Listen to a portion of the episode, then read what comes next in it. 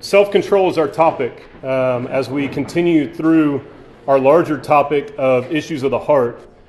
Um, and as I was looking at this and thinking about it, reading about it, um, I realized that almost every other topic that we that we'll go over, and almost every other fruit of the spirit listed in Galatians five, along with self control, requires self control. Uh, it's kind of similar when you look at God's attributes and you see His holiness and how His holiness is required uh, for all of His other attributes, and that's why His name is Holy, Holy, Holy, right? And so, um, very similar as I looked at this, uh, you can't truly be peaceful, joyful, patient, kind, good, gentle, or faithful if you're lacking self control. And even the greatest commandment uh, of love, of us to, to be love and to demonstrate love, we cannot demonstrate biblical love without self control. We can, we can the, the world's definition of love has all kind of lack of self control in it. Um, but biblical love requires self control. So it's a really important uh, issue of the heart that I think uh, will really benefit us if we can grow in it. And, uh, and as we think about all these other issues of our heart, we have, our hearts have lots of issues. The world talks a lot about self control. There's lots of self help books, there's lots of secular writing that you can find out there about self control. Uh, but normally, uh, in almost every case, uh, which is just an outworking of this worldview, is that it's about you. It's about the things that you can do. You know, learn how to count to 10 or take some certain steps that you can do uh, in order to improve your self control. But we understand uh, as believers that we're not to be controlling ourselves, we're be, to be putting ourselves to death, right? We are to die to self. we are to walk in the Spirit uh, who replaces that dead self. Um, and though our self is never completely dead uh, this side of glory, uh, if we're walking in the Spirit and allowing God to control ourselves, uh, and allowing the, us the Spirit to help us to control ourselves, uh, and to seeking to look like Jesus, uh, that is the way to walk in accordance with His law and to walk in true wisdom and to actually make progress in uh, what the Bible would, would show us is self control. So, as we work out our sanctification and strive along the Spirit, we do this daily. We grow in our control of ourselves, putting ourselves to death daily, uh, putting our sin to death. And, and as we look at this, I just want to go through three ways uh, that we do this, three, three big uh, steps here that you'll see on your outline. And it's understanding, developing, and exercising self control. So we're going to understand what the Bible says about self control. We're going to talk about ways that we develop it, and then we're going to talk about how we exercise that and live that out. So, point one understand self control. and the first point under understanding self control is that we have to understand the necessity of self control. Before I think we even define self control, we've got to understand the necessity of it. Proverbs 25 28 uh, makes it very clear. The writer says, Like a city that is broken into and without a wall is a man without restraint over his spirit. And that's where I got my one PowerPoint slide. We have a wall um, that is being broken down. And that's a very clear picture as we look through uh, the history of the ancient world and just the importance of walls having cities as they were constantly under siege uh, from those around them. Uh, similar, uh, our heart is constantly under siege, and without self control, we have no wall uh, to, to protect us. As we see in that text, uh, he talks about restraint over spirit. Spirit, as we learned uh, at the beginning of this series when Aaron was giving his overview, that that is everything in our inner man. Right? If you haven't listened to that message, I would go back uh, that was a, a really helpful lesson from Aaron on how the Bible talks about the inner man in all the different ways. Um, and if we fail to maintain a wall of self control around our heart, we will be easily infiltrated by Satan's world system. And that definitely and directly impacts our ability to, to deal with other issues of the heart. we see a failure, we see broken walls and self control, obviously, from unbelievers. Uh, that's to be expected. But we also see it all around us in the Christian community. Uh, we see people being controlled by their self and their emotions. uh, losing the defense of biblical wisdom that they should have as a Christian, um, and, and allow it to fall into bad thinking and bad theology. Uh, we see churches responding poorly to public health issues, partiality issues, and the ever present sin issues of sexuality that are around us uh, and surrounding and in the church.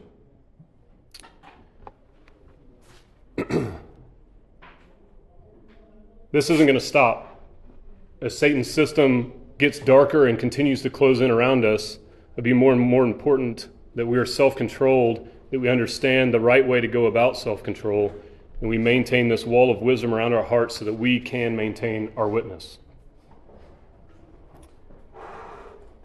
If we can't control our emotions and our decision making, then we cannot rep- uh, sorry, represent Christ well.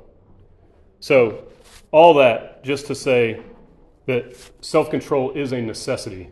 It's not something that uh, you know we'll we'll think about tomorrow or we'll get around to eventually. Maybe when I'm a little bit older and maybe the kids are out of the house, it'll be easier to have self control.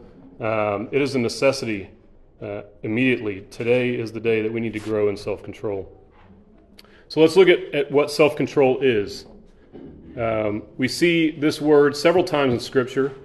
Uh, the, the Greek is egkratia, and we see that in Acts 24 and 25, 24, 25, Galatians 5, 23, and 2 Peter 1, 6. And the, the definition is a strong mastery over passions and lusts, power over self and flesh, and temperance.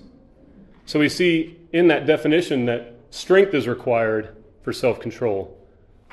Um, passions, uh, mastery over our passions. Passions aren't a bad thing, they're good gifts from a loving God, but they're terrible masters.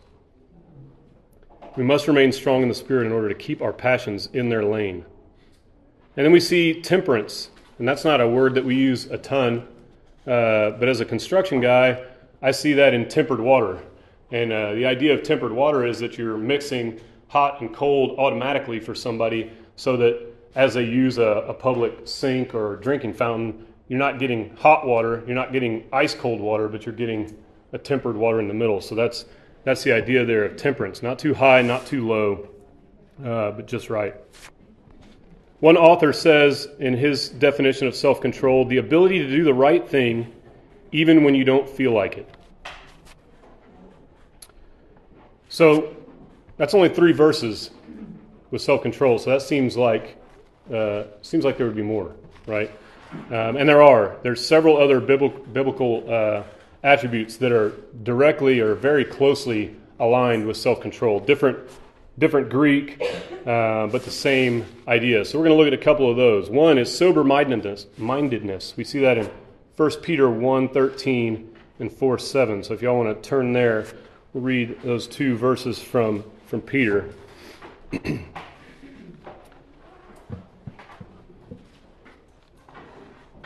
he says in chapter 1, verse 13, Therefore, having girded your minds for action, being sober in spirit or sober minded, fix your hope completely on the grace to be brought to you at the revelation of Jesus Christ. And then in chapter 4, verse 7, the end of all things is at hand. Therefore, be of sound thinking and sober spirit for the purpose of prayer. Peter's talking about a mindset that's not affected by drunkenness towards idols it's completely full of the truth. And most of us, probably uh, as believing Christians, are not out getting drunk on alcohol, but we do have tendencies to get drunk on lots of other things, right? We may not like to, to think of it that way, but we do. We, have, we get drunk on uh, work, we get drunk on the praise of men, we get drunk on entertainment and uh, comfort. Lots of things uh, for me, Aggie football uh, is a problem. Um, so we have lots of things uh, that that we allow to to keep us from being sober minded. And I think if we if we think honestly about that, we know what those things are that consistently force us into a situation where our thinking is not sober. Another word that the New Testament uses, Paul uses multiple times in Titus here sensible Titus 1 8, Titus 2 2, and Titus 2 5. I'm going to start with 1 8. We're in the middle, he's kind of in the middle of a thought here, but he says, But hospitable, loving what is good, sensible, righteous, holy, self controlled, holding fast to the faithful word which is in accordance with the teaching, so that he will be able to both exhort in sound doctrine and reprove those who contradict. So we see sensible there, and, and almost right next to it, we see self controlled. Titus 2 2 Older men are to be temperate, dignified, sensible sound in faith and love and perseverance. And so, not just so we think that this is directed to the men, uh, he goes on to say that the older women uh, should also be uh, instructing young women in sensibility. So they should not only be sensible, but they should be teaching sensibility to young women. So we see uh, this idea of, of sensibleness uh, as a parallel to self control uh, in Titus. And then the related word that we see term used most in Scripture uh, is the idea of discipline.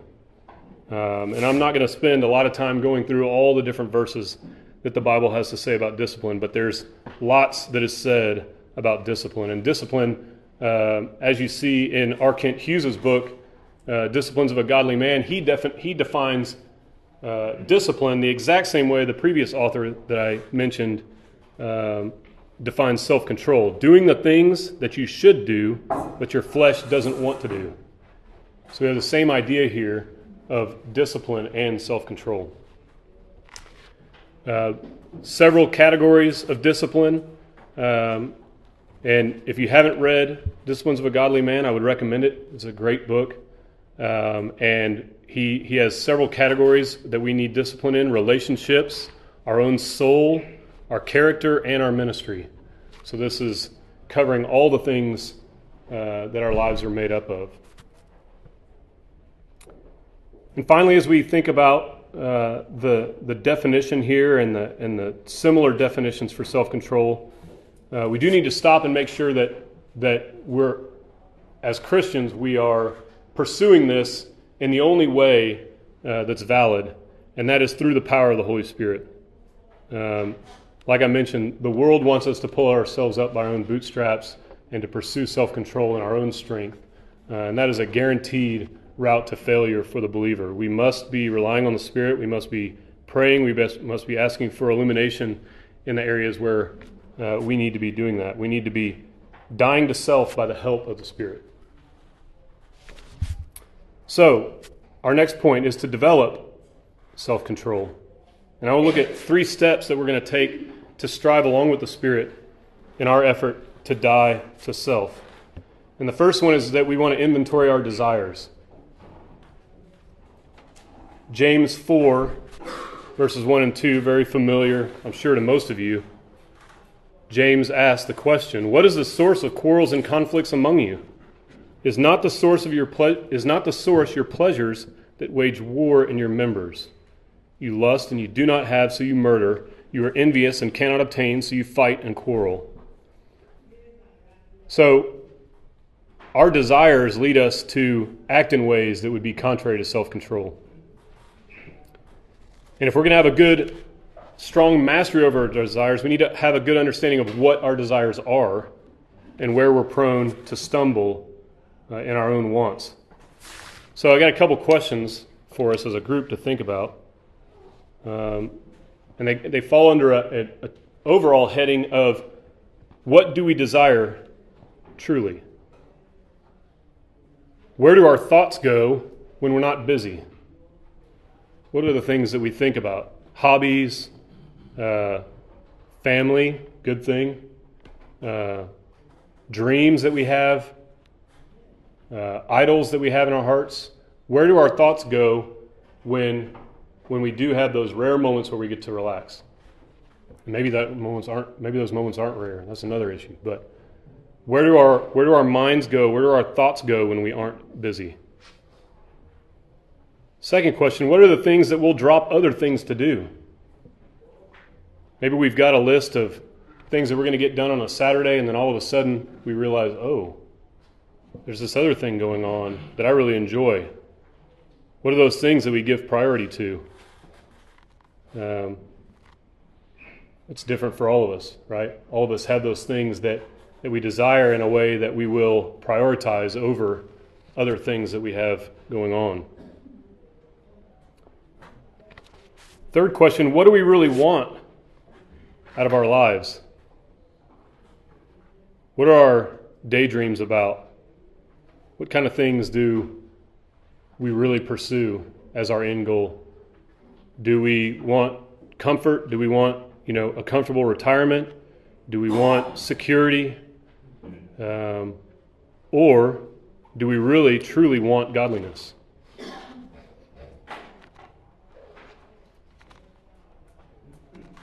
And I think most of us would say that we want godliness, right? That's, that's the church answer. Yeah, that's what y'all are going to answer today, right? But how much desire do we have for godliness? Why do we see people like Tiger Woods or Elon Musk and marvel at their desire to be successful at their craft, but then lack the desire to be that great of a follower of Christ? Men, how many of us run hard after being at the top of our profession, being somebody that's looked at as, as an expert in what they do? There's nothing wrong with that. Um, but what's wrong with putting that kind of effort into our sanctification? Do we get trapped and fall into the legalism lie, thinking that putting in hard work is a sign that we're just legalistic Christians? Um, we need to think rightly about that. We need to understand that the desire behind our actions is actually what makes these works legalistic, not the actual work. We're commanded to do the work. Philippians 2:12 tells us to work out our salvation with fear and trembling. The next chapter, Philippians, Philippians 3, tells us that we need to strive alongside the Spirit to what lies ahead. So there's an idea of work and effort and uh, expending energy towards these things. So if we are actually little Christs, why aren't we striving as much as we could to be like Christ? As I've mentioned previously already, we have the power to do it. Romans 8:11 tells us, "But if the spirit of him who raised Jesus from the dead dwells in you, he who raised Christ Jesus from the dead will also give life to your mortal bodies through his spirit who dwells in you." We have the spirit, the Holy Spirit, the same power that rose Jesus from the dead in us. Uh, I don't know what else we would want in terms of resources uh, in these efforts. So, why are we lacking in our desires? Is it a fear of man? Is it a love of comfort? Are we just distracted by the world? Are we distracted by good things? Um, do we use the good things that the Lord's given us, the things that He calls us to, uh, but actually put them in the wrong order? As we heard first hour in thinking about our work. Are we really working for the glory of God? Or are we working really hard and saying that's what we're doing, but that's not where our heart attitude is? So, how can we shift our desires so that they are more God glorifying?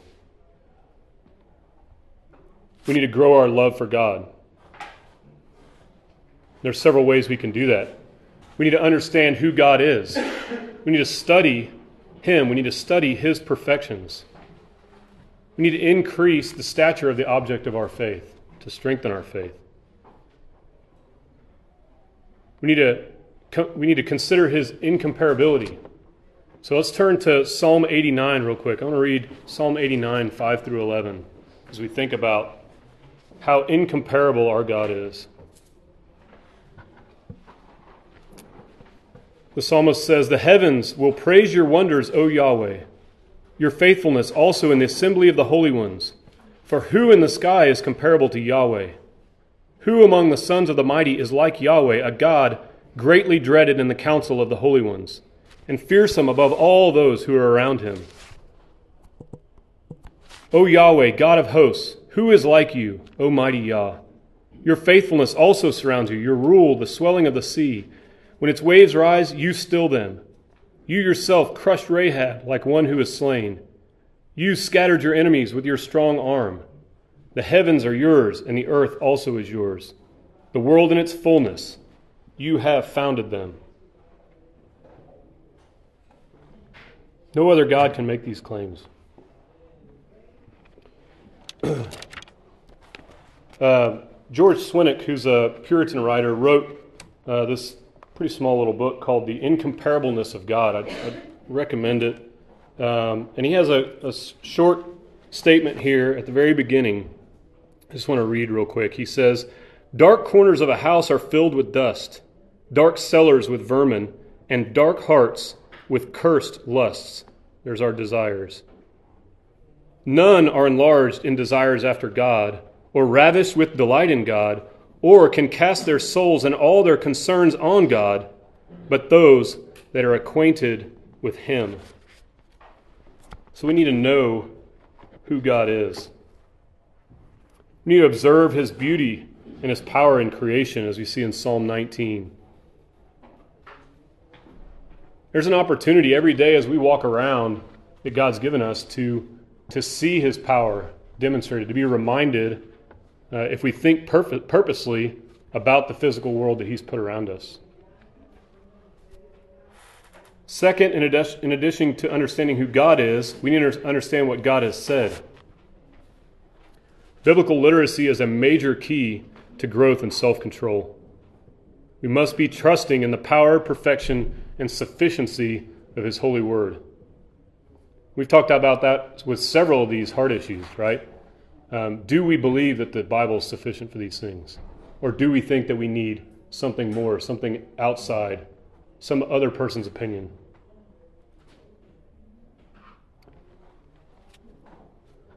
Psalm 119, verses 97 and 98 says, Oh, how I love your law! It is my meditation all the day. Your commandments make me wiser than my enemies, for they are mine forever. And Paul made this clear as he was handing off ministry to Timothy uh, and instructing his disciple in the ministry. 1 Timothy 4:16 he says pay a cl- play clo- sorry let me start over pay close attention to yourself and to your teaching persevere in these things for as you do this you will save both yourselves and those who hear you Pay attention to your teaching, pay attention to your doctrine.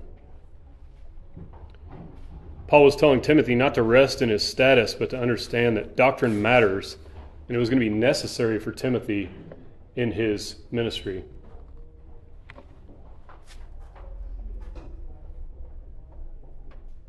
We also need to consider what God has promised. He's promised to grow us in Christ likeness, to eventually, in glory, to perfect that work, to finish that work. He's also promised us abundant life. He promises fruitfulness in our family.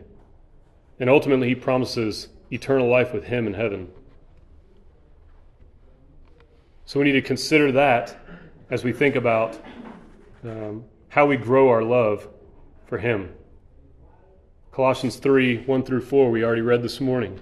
Therefore, if you've been raised up with Christ, keep seeking the things above where Christ is, seated at the right hand of God. Set your mind on the things above, not on the things that are on earth.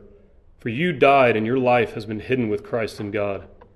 When Christ, who is our life, is manifested, then you also will be manifested with him in glory. So that reality, those promises, should grow our love for God. And finally, we should ask God for help in this. He's given us the wonderful blessing of being able to come to Him in prayer. And yet, I think far too often, when we fall into lack of self control, we look back and we realize we had an opportunity to go to the Lord, and instead, we tried to make it happen on our own, and that's when we fall short.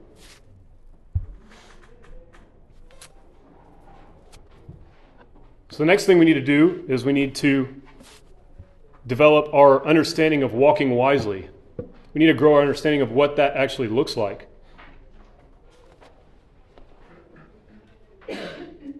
Galatians 5:16, right before we get down to the fruits of the spirit, Paul says to walk by the spirit and you will not carry out the desire of the flesh. Trying to walk outside the guidance of the power of the Holy Spirit is going to lead to frustration and failure, like I just mentioned. So we need to be walking by the Spirit. We also need to be walking by wisdom. The Bible has lots of wisdom literature for us. And we need to learn uh, what is there. We see even in the very beginning of the Proverbs in chapter 1 what the purpose of the book is. It says the Proverbs of Solomon, the son of David, king of Israel, to know wisdom and discipline. So there's one of our parallel words with self control discipline, to understand the sayings of understanding, to receive discipline that leads to insight, righteousness, justice, and equity, to give prudence to the simple, to the youth knowledge and discretion. Let the wise man hear and increase in learning, and a man of understanding will acquire guidance. So we need to be pursuing a walk of wisdom. We need to be learning from the Proverbs what wisdom looks like. And then we need to understand that our self control is going to be under attack. Uh, this is where uh, Satan has the whole world system at his disposal to, to try to bring Christians to self control failures. He's pretty good at it. And so we need to understand maybe some of the key areas. We could probably stand here, I could stand here all day and, and take things from y'all that where you see that he attacks, but there's several that we see uh, that are kind of at the top of the list, I would say. And some of these wouldn't even make sense to somebody living 20 years ago. But our phones,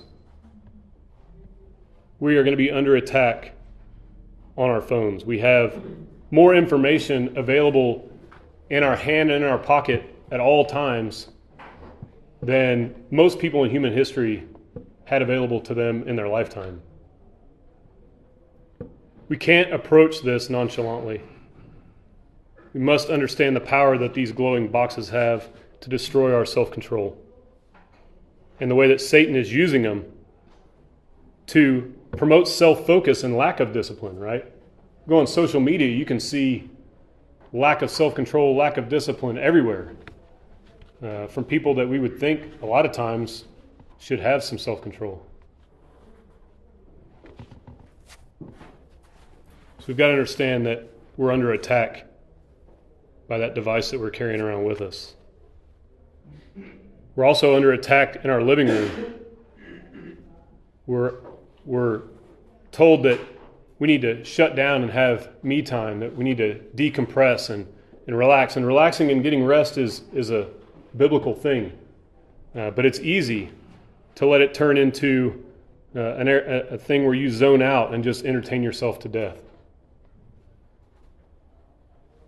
So we need to make sure that, that we're redeeming our living rooms, that we're not just vegging out and, and allowing uh, self glorification to turn into lack of self control.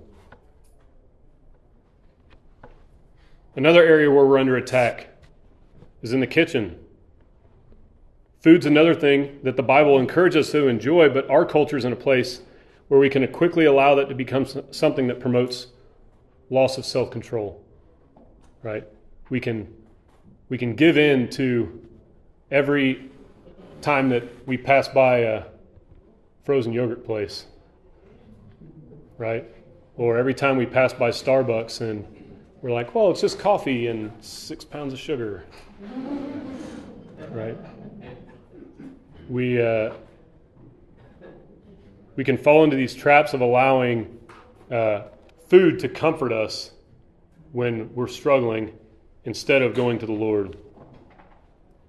Uh, when we lose self control in this way, it, it, it, can seem like it's no big deal, uh, but our enjoyment of food can negatively affect our service to the King. When we lose self control in regards to food, we can experience illness, loss of energy, and lots of other physical ailments that hinder our ministry, especially long term. If we want to finish the race well, we need to be staying away from those things that would uh, negatively affect us doing that. One other place where we're under attack um, in this culture, and, and, there's a group of these places, uh, but places where self worship and uh, lack of modesty are kind of the celebrated thing. So, the beach, uh, the gym, places where uh, you may feel like everywhere you walk, you just have to look at the floor.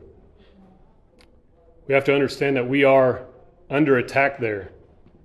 There is a movement there motivated to draw us to these things that Satan knows we're drawn to. He knows that we that we desire those things, and in, in a lot of ways, those are good things inside the the marriage arrangement. But he knows that that we are visual creatures, and and he wants to draw us into lack of self control in these areas. And we'll talk more about lack of self control in sexual areas in a minute. But we need to understand that that is something uh, that Satan uses and it continues to get worse, just like everything else.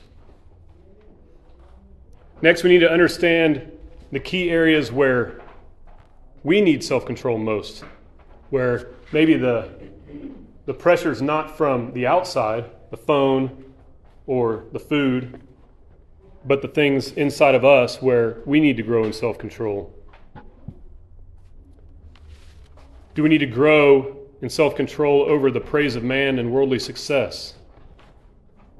You can look at Psalm 27 1. It says, Yahweh is my light and my salvation. Whom shall I fear?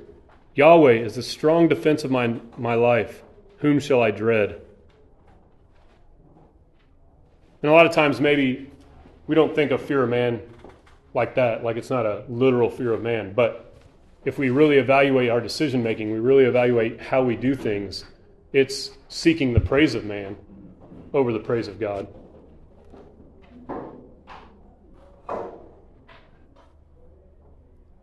I think all of us would say that we fear Yahweh, but if we're honest and we really look at our lives, there's lots of places where we fall short.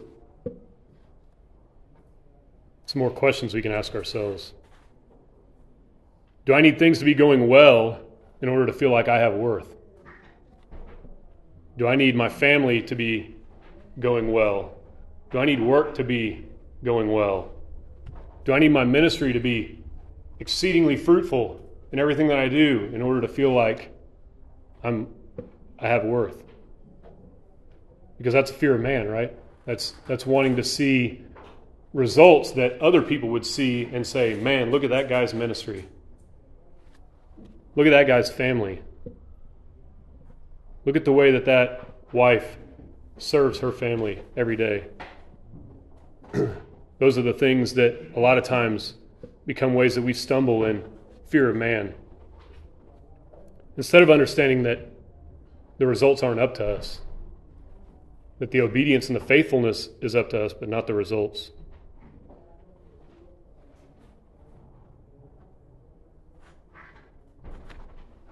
Another question Do you feel empty or depressed when your spouse doesn't show you love the way you need?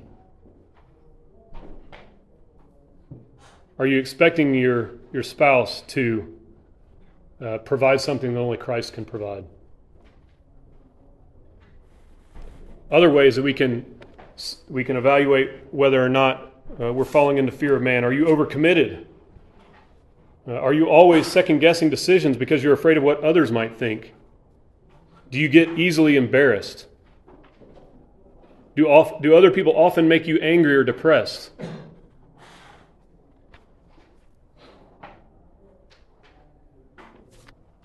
Do you have problems saying no?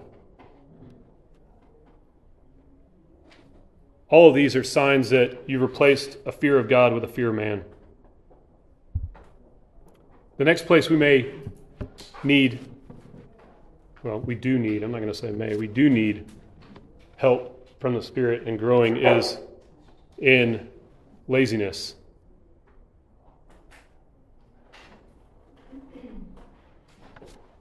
We see in Proverbs 6 6, the author telling us to go to the ant and look at the ant. We're all familiar with that passage. Had a great conversation with Red Tanksley this week. He kills ants for a living.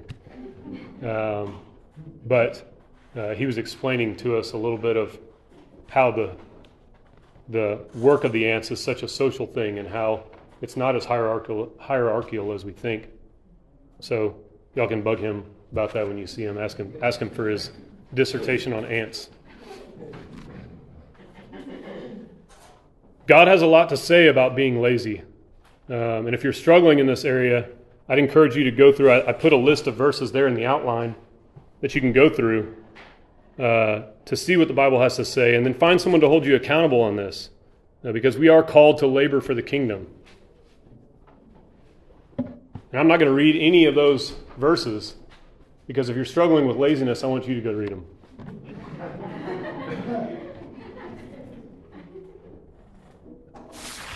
Uh, we need we need to be having victory over anger.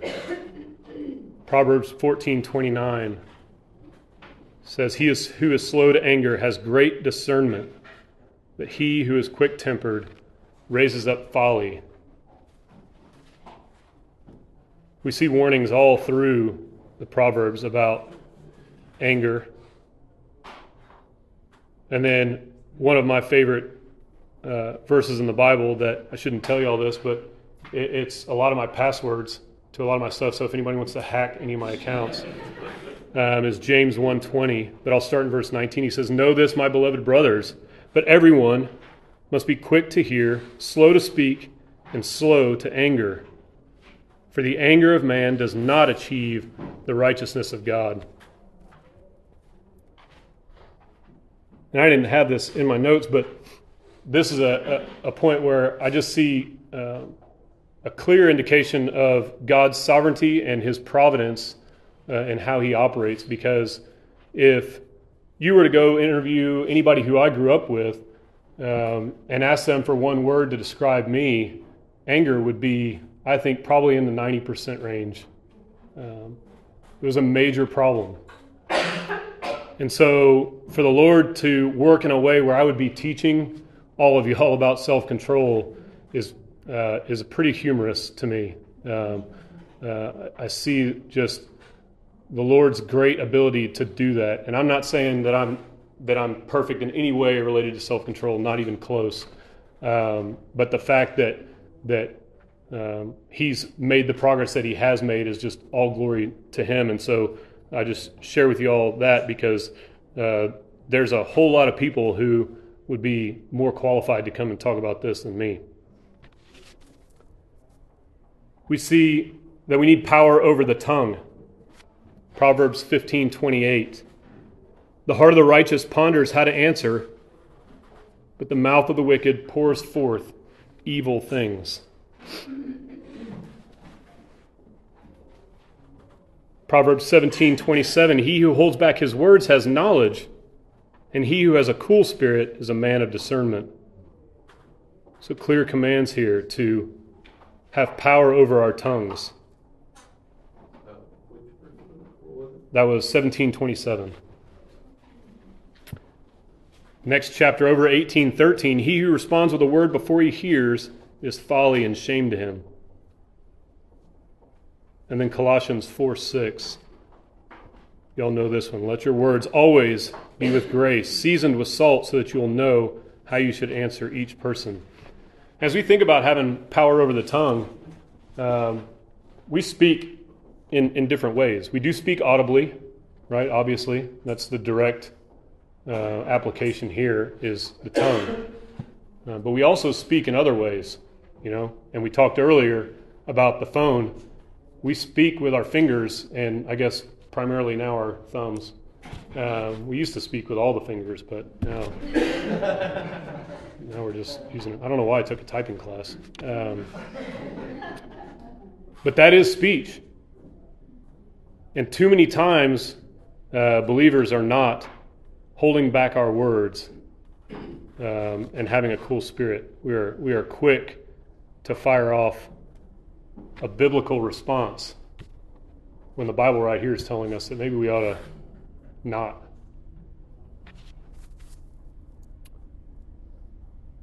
We need to grow in our power over sexual sin. Proverbs 5:15. Drink water from your own cistern and fresh water from your own well.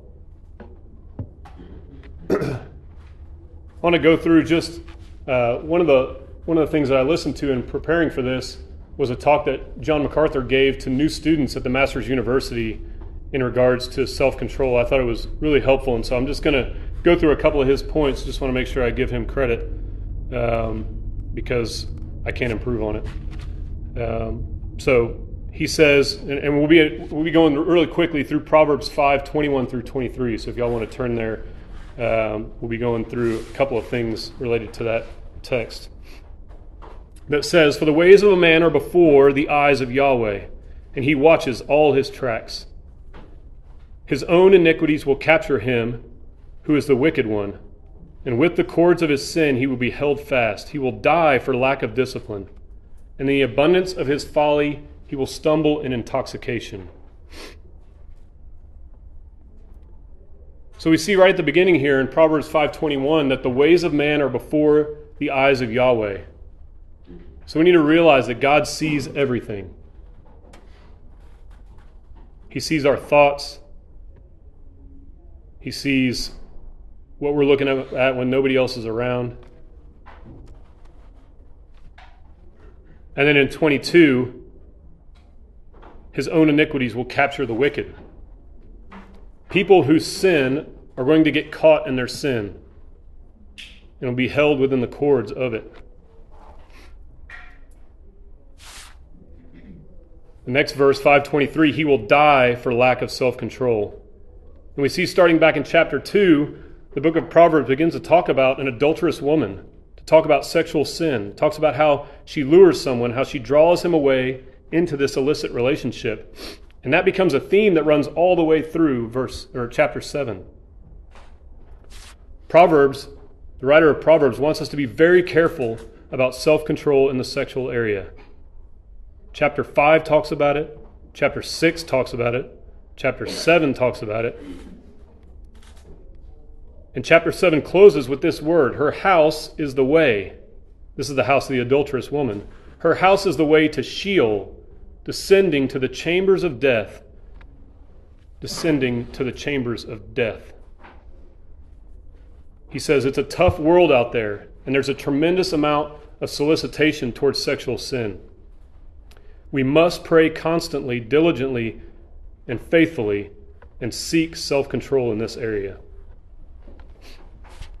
And obviously, he's talking to a whole bunch of 18 year old students who are just starting out at the Masters University, but the same thing goes for us.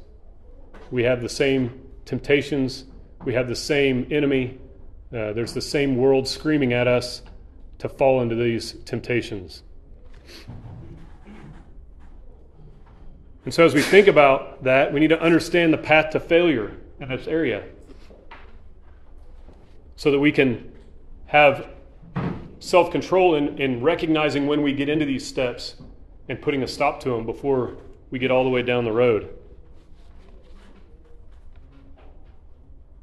Proverbs 7, starting in verse 6, says, For at the window of my house I looked out through my lattice, and I saw among the simple and discerned among the sons a young man lacking a heart of wisdom, passing through the street near her corner. And he strides along the way to her house in the twilight, in the evening of that day, in the middle of the night, and in the thick of darkness.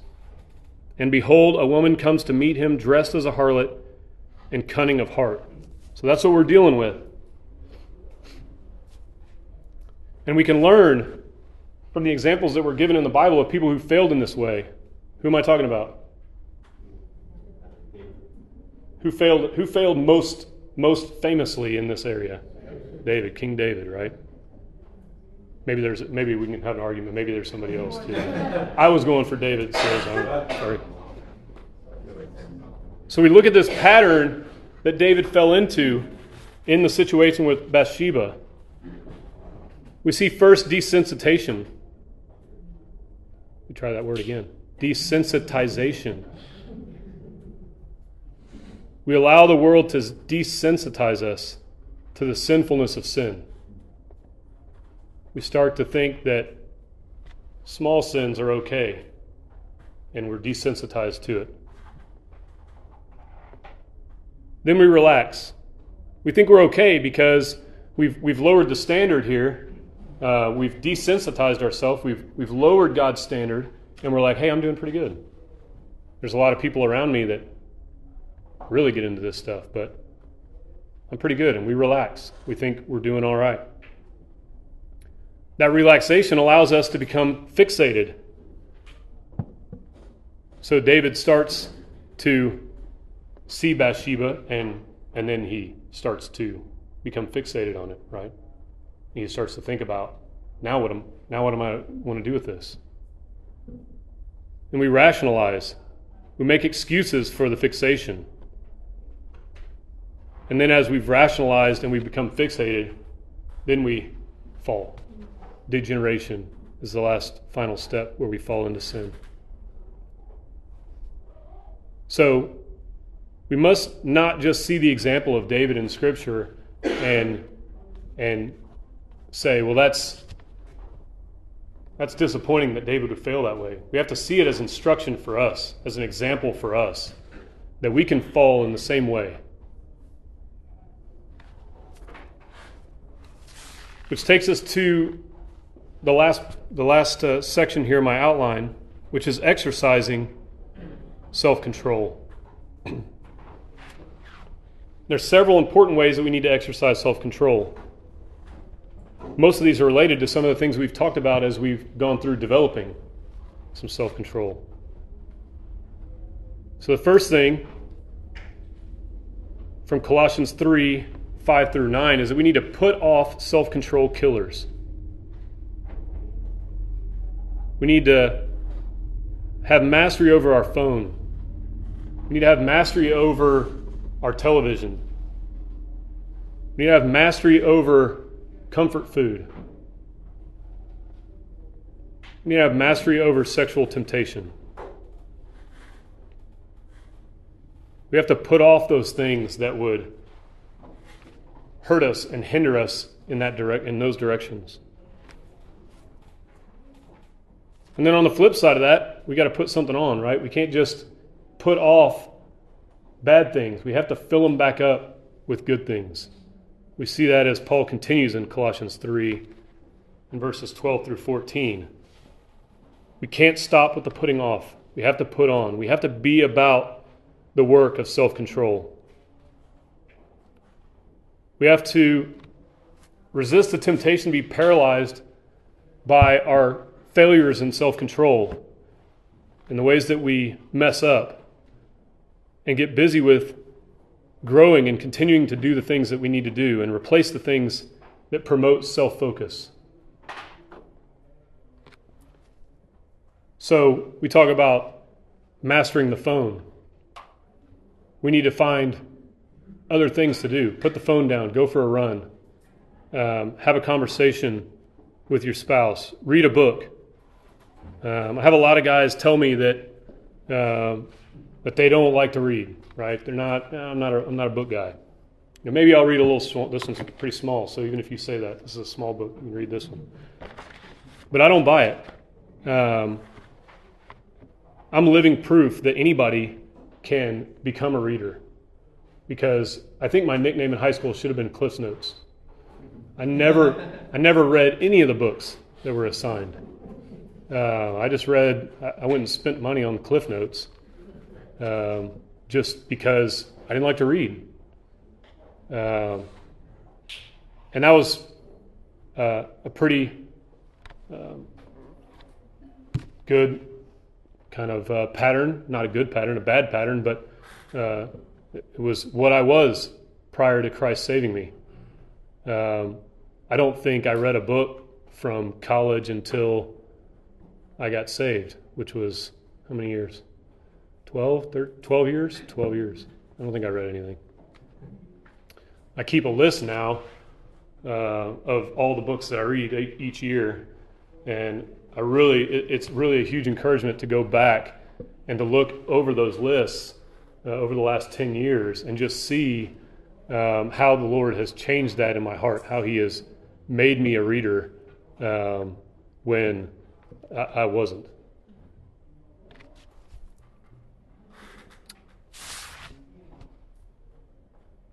Get off the couch. That's our that's our put off, right? So what do we put on? Go on a date night with your wife. Meet meet up with a buddy for Black Rifle. Have some discipleship and biblical fellowship. You notice I was specific about what kind of coffee to get. Don't go to Starbucks. Done. I'm off, I'm off my soapbox. That was a really short soapbox. I'm right here.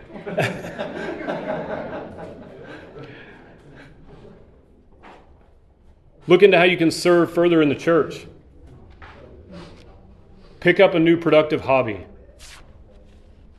Find ways to put on good things, things that promote self control, and put off the things uh, that promote self glory. Next, accept discipline, instruction, and reproof. Proverbs 15 31. He whose ear listens to the life giving reproof will lodge among the wise. He who neglects discipline despises his soul, but he who listens to reproof acquires a heart of wisdom. The Proverbs, again, full of commands to us to accept discipline, instruction, and reproof. And these are verses that those of us who have kids, we, we love to talk to them about how they need to accept reproof. But this isn't necessarily written just to kids. This is written to all believers. Proverbs 123 Turn to my reproof. Behold, I will pour out my spirit on you. I will make my words known to you. This is wisdom speaking to us. Proverbs 4:23 Guard your heart with all diligence, for for it f- flow the springs of life. So we need to guard our heart.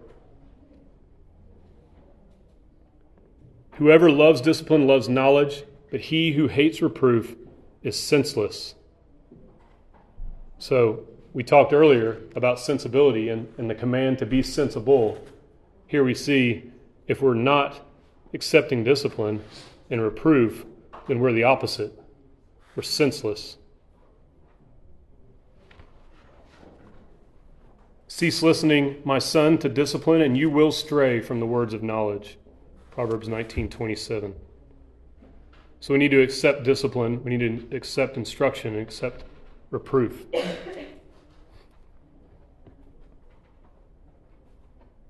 Which reminds me that somehow I skipped over one of my points here a second ago, but it, it's necessary here in just thinking about um, this idea. I don't even know where it was now. Um, but we need good biblical friendships. We need to, we need to pursue those. Uh, that needs to be a high priority in our life. Um, and that's the way that, that you can grow in accepting discipline, instruction, and reproof is to have those people around you who know what you struggle with, who know um, where you need to grow, who know you and you know them, uh, which allows you to accept discipline and instruction and proof from somebody who, who you've confided in, from somebody who's walking alongside you and, and seeing the ways where you're stumbling, seeing things that he sees that may be concerning, right? Um, that is how we can effectively grow in this way. We can't always not have any of these friends and expect people in church to just walk up and reprove us. One, it's really difficult to do when you don't know somebody intimately. Two, it's really hard to accept when you don't know that person intimately. You know, somebody who I've never met before comes up here and wants to reprove me. That's a lot harder than somebody who I have a really close relationship that I know knows me.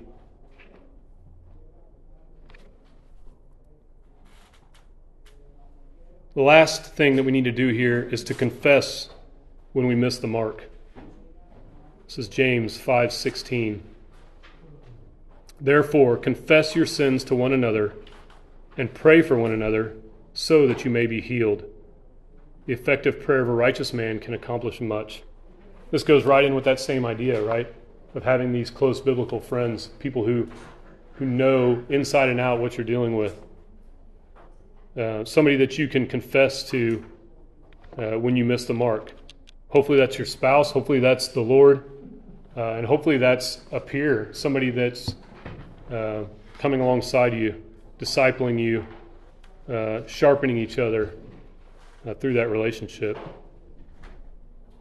I think this command to confess may be the practice that takes the most self control of any of them. Because it's so anti self to admit and confess when we fall short. We must be walking in the Spirit and controlled by the Spirit if we have any hope of confessing in a way that promotes continued growth in Christ likeness. So, a lot of these practices, a lot of these things, a lot of things we talked about developing, a lot of things we're talking about practicing, they're very interconnected. Um, and so, if you haven't taken time to make and to grow in some good biblical friendships, um, it's going to be more difficult to do these things. It's going to be more difficult to receive good reproof. Um, and it's going to be harder to learn from and trust in people that you can confess sin to.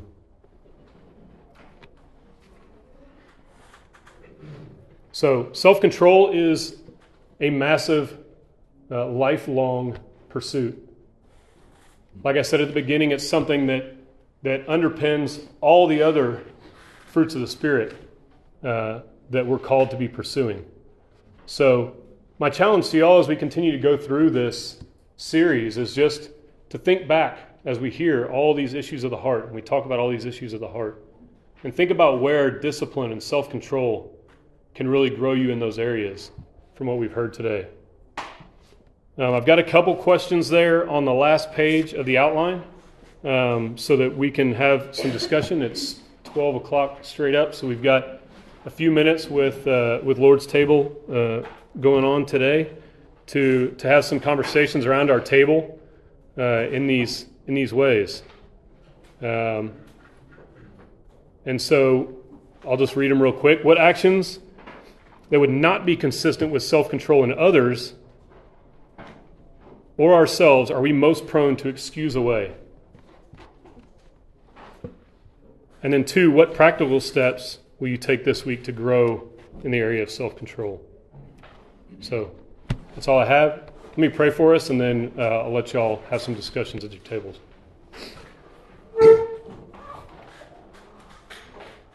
Lord, we thank you for your Spirit. We thank you that you have rescued us from the domain of darkness and brought us into your kingdom, Lord.